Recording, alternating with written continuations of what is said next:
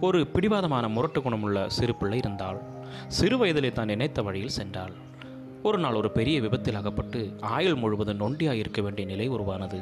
அது இன்னும் அவளை முரட்டு குணமுள்ளவளாக்கியது. ஒரு நாள் அவளை சந்திக்க ஒரு ஊழியர் வந்தார். அவள் புரிந்து கொள்ள வண்ணமாக ஒரு கதையை சொன்னார். ஆதியில் பூமி சமமான புல்வெளியாக இருந்தது. அதில் நடந்த எஜமான் புல்வெளியிடம் உன்னில் ஏன் பூக்கள் இல்லை? என்று வினவினார்.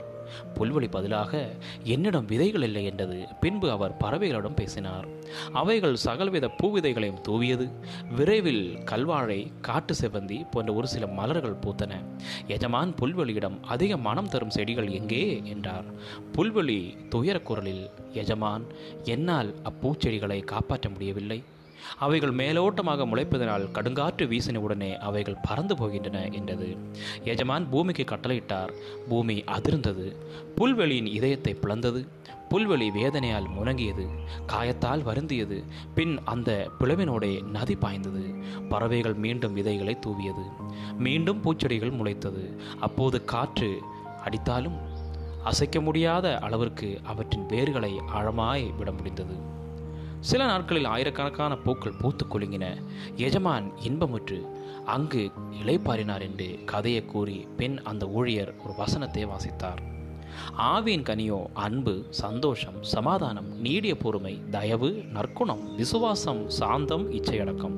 இப்படிப்பட்டவைகளுக்கு விரோதமான பிரமாணம் ஒன்றுமில்லை. அதில் ஆவின் கனி என வரும் இடத்தில் பூ என வாசித்து பின்பு சாந்தம் நீடிய பொறுமை போன்ற பூக்கள் பிளவில்தான் செழித்து வளர முடியும் என்றார். அந்த சிறுமியும் தன்னுடைய துன்பத்திலும் அப்படிப்பட்ட பூக்கள் பூக்க தேவனிடம் தன்னை அர்ப்பணித்தாள்.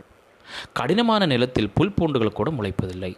அதுபோல கடின இருதயத்திலிருந்து எந்த நல்ல சுபாவங்களும் வெளிப்பட முடிவதில்லை. ஆகவே தாவீதம் நொறுங்கொண்டதும் நறுங்கொண்டதுமான இருதயத்தை வாஞ்சிக்கிறார். ஆம் இதயம் நொறுக்கப்படும் அனுபவமே தேவனிடம் இன்னும் நம்மை கெட்டி சேர்க்கிறது. இதயம் எப்போது பிளக்கப்படுகிறது? துன்பங்களும் பாடுகளுமே நம் இதயத்தை நொறுக்குகிறது. ஒன்று பேதிரு ஒன்று ஆறில் என்றாலும் துன்பப்பட வேண்டியது அவசியமானதால் இப்பொழுது கொஞ்ச காலம் பலவிதமான சோதனைகளினாலே துக்கப்படுகிறீர்கள் என்று எழுதப்பட்டிருக்கிறது. நம் வாழ்க்கையில் நமக்கு எதிரான நிகழ்கின்ற சில நிகழ்வுகள் மூலமாக நம்மை சீர் செய்யவும் நம் குணநலன்களை மாற்றி அமைப்பதும் தேவஞானத்தின் ஒரு பகுதியாகும். பிரியமானவர்களே உண்மை பொறுமை தாழ்மை சாந்தம் இன்பம் போன்ற ஆவிக்குரிய பண்புகள் அனைத்தும் நாம் துன்பங்களையும் பாடுகளையும் சந்தித்ததன் விளைவாகவே நம்மில் ஏற்படுகிறது. ஆகவே துன்பப் பெருக்கிலே சோர்ந்து போகாதீர்கள். தேவனது நொறுக்குதலின் திட்டத்திற்கு உங்களை ஒப்புக் கொடுத்து விடுங்கள். அப்போது உங்கள் ஜீவியத்திலிருந்து தேவ சாயலும் ஆவின் கனிகளும் வெளிப்படும். ஆமேன் ஆமேன்.